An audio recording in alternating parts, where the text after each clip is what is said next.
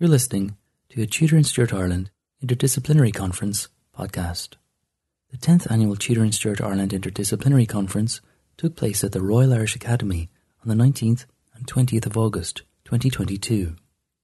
The conference was generously supported by the Royal Irish Academy and Marsh's Library. As in previous years, the conference was recorded for podcasting by Real Smart Media in association with History Hub. You can access the archive of Tudor and Stuart Ireland Conference podcasts on History Hub's website, historyhub.ie, as well as on Apple Podcasts, SoundCloud, and Spotify. In this episode, a recording of a paper by Naomi McAreavey from University College Dublin entitled Hunger Trauma and the 1641 Depositions. Hunger was a key part of Protestant representations of traumatic suffering during the 1641 rebellion. Deponents from one end of the country to the other testified that they and other Protestants were starved often to death. Some deponents provided broad estimates of the scale of death by starvation, but the majority offered small scale first person accounts of hunger. Starvation was depicted as a lingering, languishing death. That starvation was worse than sword or halter, as Henry Jones put it, was felt by many. Marjorie Barlow recalled that when she and her children were driven from their home, her poor, near starved children cried unto her to go out and rather be killed abroad than lie in a hole to be starved. Starvation, and especially death by starvation, was particularly associated with infants and children. The infant who starved to death through a lack of breast milk was a key trope in the infantilization of hunger. In hearsay accounts, children died when they were cut off from their supply of breast milk by the murder of their mothers. John Naughton testified that when a breastfeeding mother was thrown into a hole by the rebels, she, quote, desired that if they would bury her alive, that they would also bury with her her said sucking child, because she knew they would kill or starve it. But according to Naughton, the rebels refused that request, and the poor infant starved and died in the streets. Eyewitnesses testified that their own infants starved to death after being abandoned by their Irish wet, wet nurses. So there's there's not the same emphasis on uh, the, the, murder of the mother. It's about the, the abandonment by the Irish wet nurse. A father, John Sibbs, said that he, having two children that did suck, their nurses were commanded to bring them to this deponent's wife, their mother, where, to his great grief, the infants, by cold and want of food, died shortly after. And then a mother, Anne Reid, testified that when her young male sucking child was returned to her by his wet nurse, she had not wherewith to with, relieve the child withal, so as he by cold and famine died. Reid thus said what Sibbs only implied that she had no milk to feed her baby. Um, so there's a kind of a gendered expression of, of trauma there. So if dry breasted mothers could only bear witness to their children's starvation and death, some fathers recounted desperate attempts to find alternatives to breast milk. Samuel Cottenham testified that his three week old child was abandoned by its wet nurse, after which it was, quote, kept seven days by some of the poor English with water and potatoes, and then it was starved to death. The desperate attempt to save the child's life by substituting breast milk with watery potatoes points to a larger trend in the 1641 depositions where hunger is expressed through the consumption of inappropriate food and drink. For in the depositions, hunger was represented not through the absence of food, but in the form of unworthy eating and shameful foodstuffs. Deponents tried to speak the unspeakable trauma of hunger by describing what they did eat rather than focusing on what they didn't or that the pain of their empty bellies.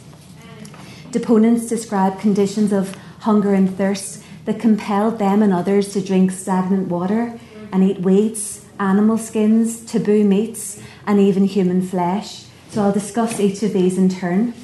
Such desperate acts of shameful eating allowed the deponents to express their feelings of being dehumanised by their traumatic Irish rebellion experiences. But still, red lines were drawn between what the British Protestants would and would not eat, or what they would or would not admit to eating that reflected their desire to keep the settler community separate from the indigenous Irish. Deponents expressed their thirst through dependence on water, which was considered a base drink because, unlike the more refined drinks of wine and beer, it was common to all animals. So some deponents complained about having access to water only. George Butterwick deposed that after he and his family were driven from their home, they had only water to drink. Distinctions were, were drawn between good and bad water, with some deponents emphasising that they were forced to drink bad water, that is, well water or stagnant water. Anthony Wright recalled the depletion of supplies of increasingly bad water during the siege of Ballylinan Castle in Queen's County. He said, when at last they had spent all their drink and all the water in the well, and then squeezed the clay and mud to press out puddle water, which mere, mere thirst enforced them to drink, they were forced to surrender the castle. And after Tralee Castle in County Mayo was surrendered at the end of a six month siege, the husband of Elizabeth Harris, was, according to her, driven and exposed to such wants that he drink, drank puddle and corrupted water, and by that means and other wants he died. Deponents sometimes express their hunger by emphasising their reliance on what have been called need foods, that is, wild plants that were eaten in time of famine. Deponents found sustenance in grains like corn and oats. Elizabeth Price of Armagh said that she and her fellow prisoners were allowed only a quart of oatmeal among six for three days. Since, since oats were deemed fit only for horses or the desperately poor, Price reflects her sense of debasement. So for Price, it's the kind of food um, that matters as much as the quantity. Deponents described surviving on whatever plants or roots they could forage. Such foods were an even clearer indication of hunger since they were not considered food but animal fodder. John Brereton said that he was in the besieged castle of Burrows, where refugees were so starved that they ate the very leaves of beans, potatoes, and weeds. Beatrice Heptich said that she and others in the besieged castle of Ballyally in County Clare ate nettles, docks, and other weeds. A spectrum of need foods were thus gathered together under the category of weeds as the deponents described and what they saw as surviving on animal fodder.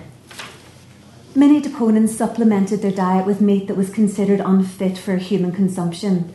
So Ellen Matchett deposed that on the occasions when she and her daughter got but the brains of a cow dead of diseases, boiled with nettles, they accounted that good fare.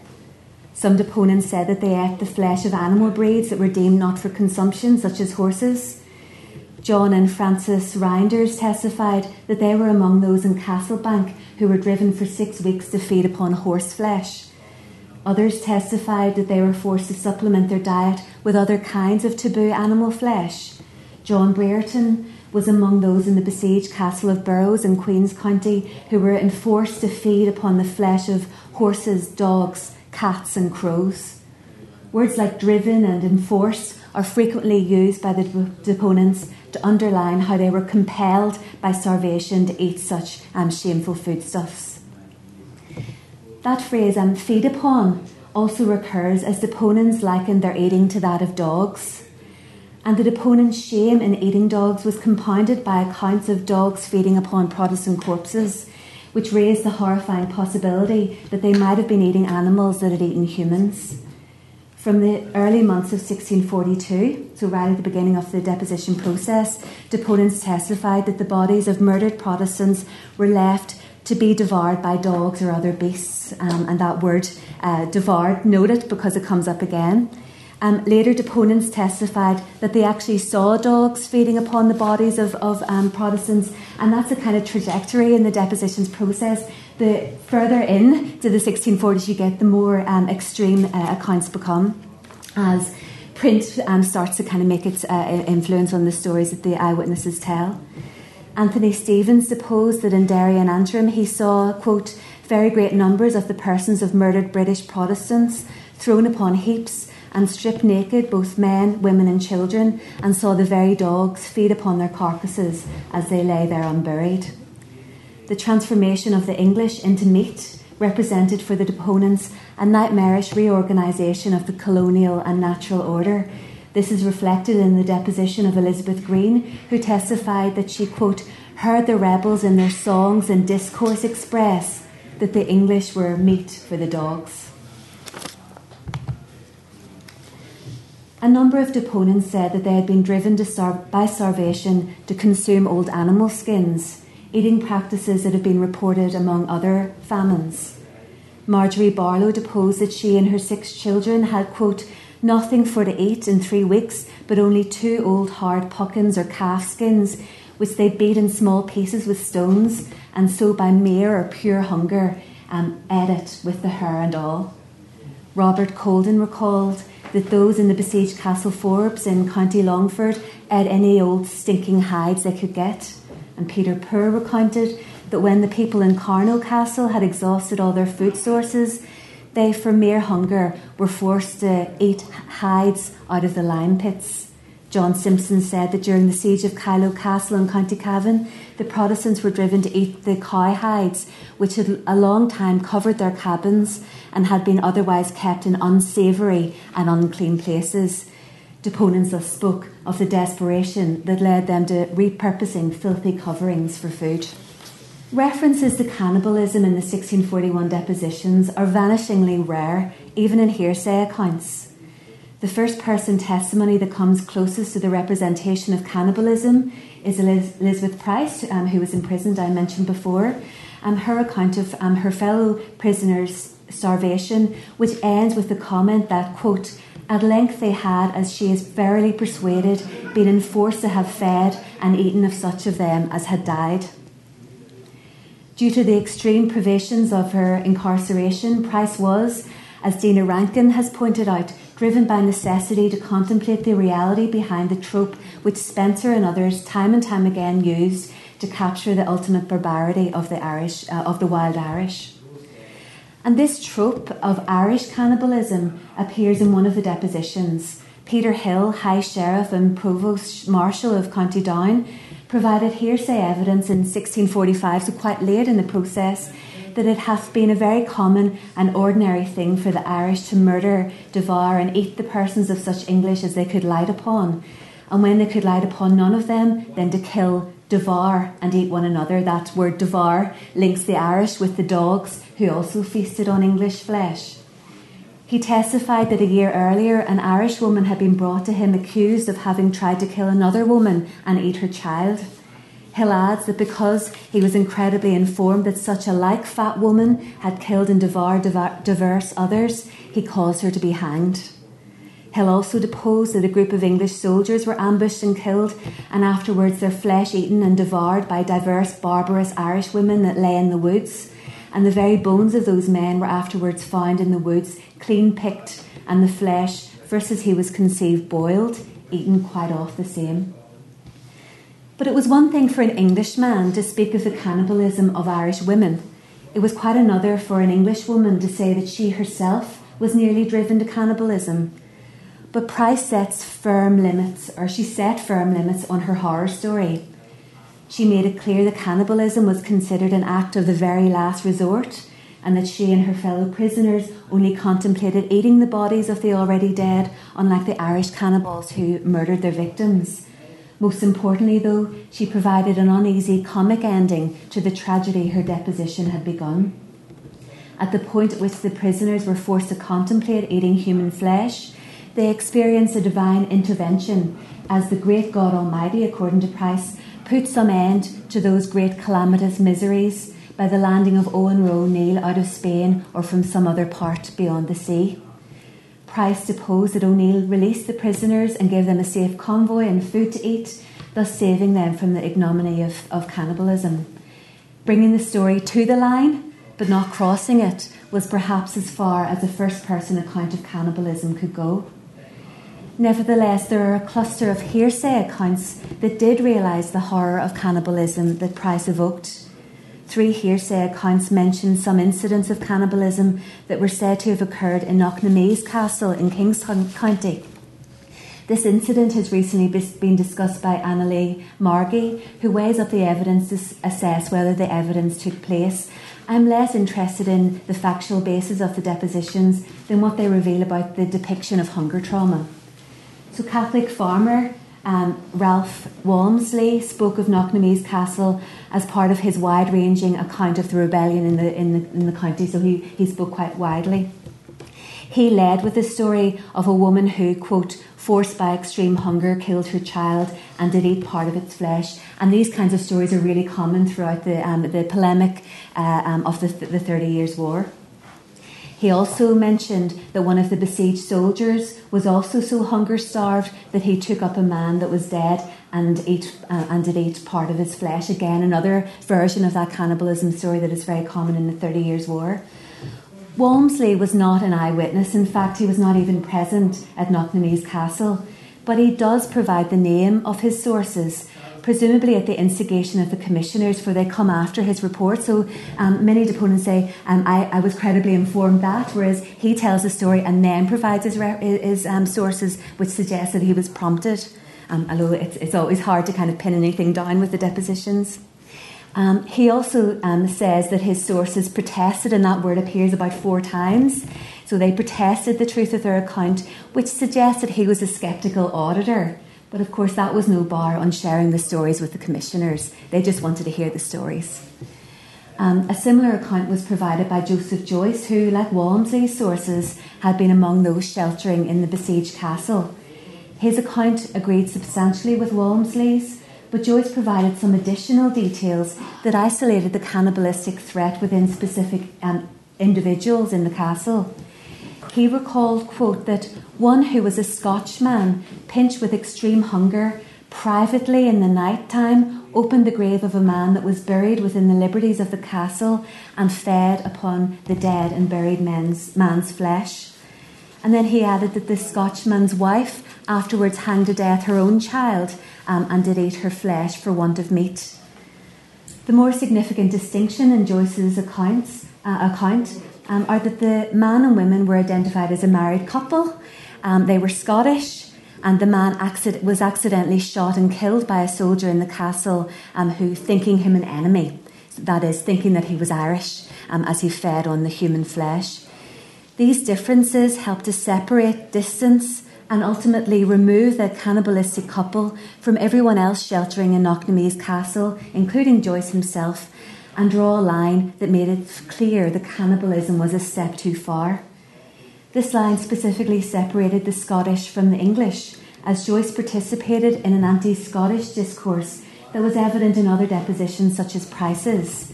Um, she had said that after being given food by Owen Roe O'Neill, she and her fellow English were stopped by a regiment of Scottish soldiers who, quote, forcibly robbed and despoiled them of all the money and meal they had left. For Price, the Scots had effectively joined forces with the Irish against the English settler community and threatened them with starvation. Joyce's Scotsmen shared the English experience of starvation, but responded to it in a way that was not acceptable to the English. In killing him, the English mistook him for an enemy thinking he was an Irish rebel, which suggests that Irish cannibalism was thinkable in a way that British cannibalism uh, was not. Yet the representation of the Scotsman opens up a space where Scottish cannibalism was becoming imaginable, at least by their English co religionists in Ireland. The most generalised account of cannibalism in Knocknamease castle came from Chidley Coote, a mil- military commander tasked with relieving towns and castles under siege whereas Joyce, as one of the besieged, was at pains to isolate incidents of cannibalism. Coote, as military commander, used the third person plural to suggest that such behaviour was widespread in the castle. He cited the same incidents that Joyce and Walmsley mentioned, but suggested multiple rather than singular participants. Coote said that some of them ate the very flesh and carcasses of the rebels. It's happened sometimes to be slain by them, and others of them opted to hang up their own children till they were dead and eat them. The vagueness of the expression implied that they were not isolated incidents, whereas, of course, with um, uh, um, with, with, with uh, the, the, previous um, resident of the castle was so, was so keen to isolate them. In general, there was no judgment in the way Coote recounted the choices that were made by the people of Knocknamease castle as they struggled to stay alive. Coote described all those driven to cannibalism as, quote, poor creatures in so great necessity, and he rejoiced that he and his soldiers were able to relieve the castle and, quote, with the mercy of God, put in the house of Knocknamease three months' provision for all the fighting men thereof. Coote's emphasis was on the soldiers who provided the food that meant the refugees no longer had to make the horrifying choice between cannibalism and death. By taking their sufferings to the worst possible conclusion, he amplified pos- his positive impact on the besieged Protestants in the castle. So Coote's deposition shows the way accounts of cannibalism and by extension hunger trauma generally can mean different things depending on who was telling the story. In other words, the who and the how matters as much as the what. So, to conclude, then, um, you'll have noticed that the illustrations I've used throughout my paper are about the Thirty Years' War and not the 1641 rebellion. This is because, to the best of my knowledge, there are no illustrations of hunger in 1641 polemic. Hunger is not represented in the 24 engravings in Cranford's Tears of Ireland, published in 1642. The closest it comes um, is this reference um, to food scarcity in Drogheda. In contrast, um, the Lamentations of Germany, which was published in 1638, so just a couple of years before um, uh, before the rebellion, abounds in images of starvation, particularly through the eating of taboo animal meats and human flesh. So it's meaty in their accounts of, um, of, of hunger trauma. Such stories shaped hearsay accounts of the 1641 rebellion, but only to a relatively small degree. This is probably because such extreme stories reflected so badly on the victims themselves. The stories deponents actually told of their experience of hunger were more mundane. Deponents spoke of how hunger and thirst drove them to drink stagnant water and eat weeds, taboo meats, and animal skins.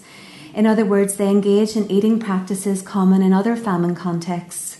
These experiences allowed them to speak of the way they had been brought low by the circumstances of the 1641 rebellion, but yet still maintain some semblance of civility. As survivors spoke of their own hunger, they also recounted how the Irish greedily consumed the food, drink, and other provisions of the settlers. Speaking in the midst of the conflict, for the overwhelming accounts um, of hunger are from the early 1640s. They're not in the 1650s material. Um, it's just in that earlier uh, um, uh, material. So deponents were forced to confront the new reality that the hunger previously borne by the indigenous Irish under British colonialism, talked about by Spenser and, uh, and so many uh, English writers, was now being endured by the colonisers themselves. This sense of traumatic rupture in the colonial project was central to Protestant memories of the rebellion of the 1640s and beyond. Ultimately, it is as representations of the trauma of the settler community as at that moment as the plantations appeared to crumble that the 1641 depositions must be read. Thank you very much. Thanks for listening to this podcast from the Tudor and Stuart Ireland Interdisciplinary Conference. You can access the entire archive of Tudor and Stuart Ireland Conference podcasts on History Hub's website, historyhub.ie, as well as on Apple Podcasts, SoundCloud, and Spotify.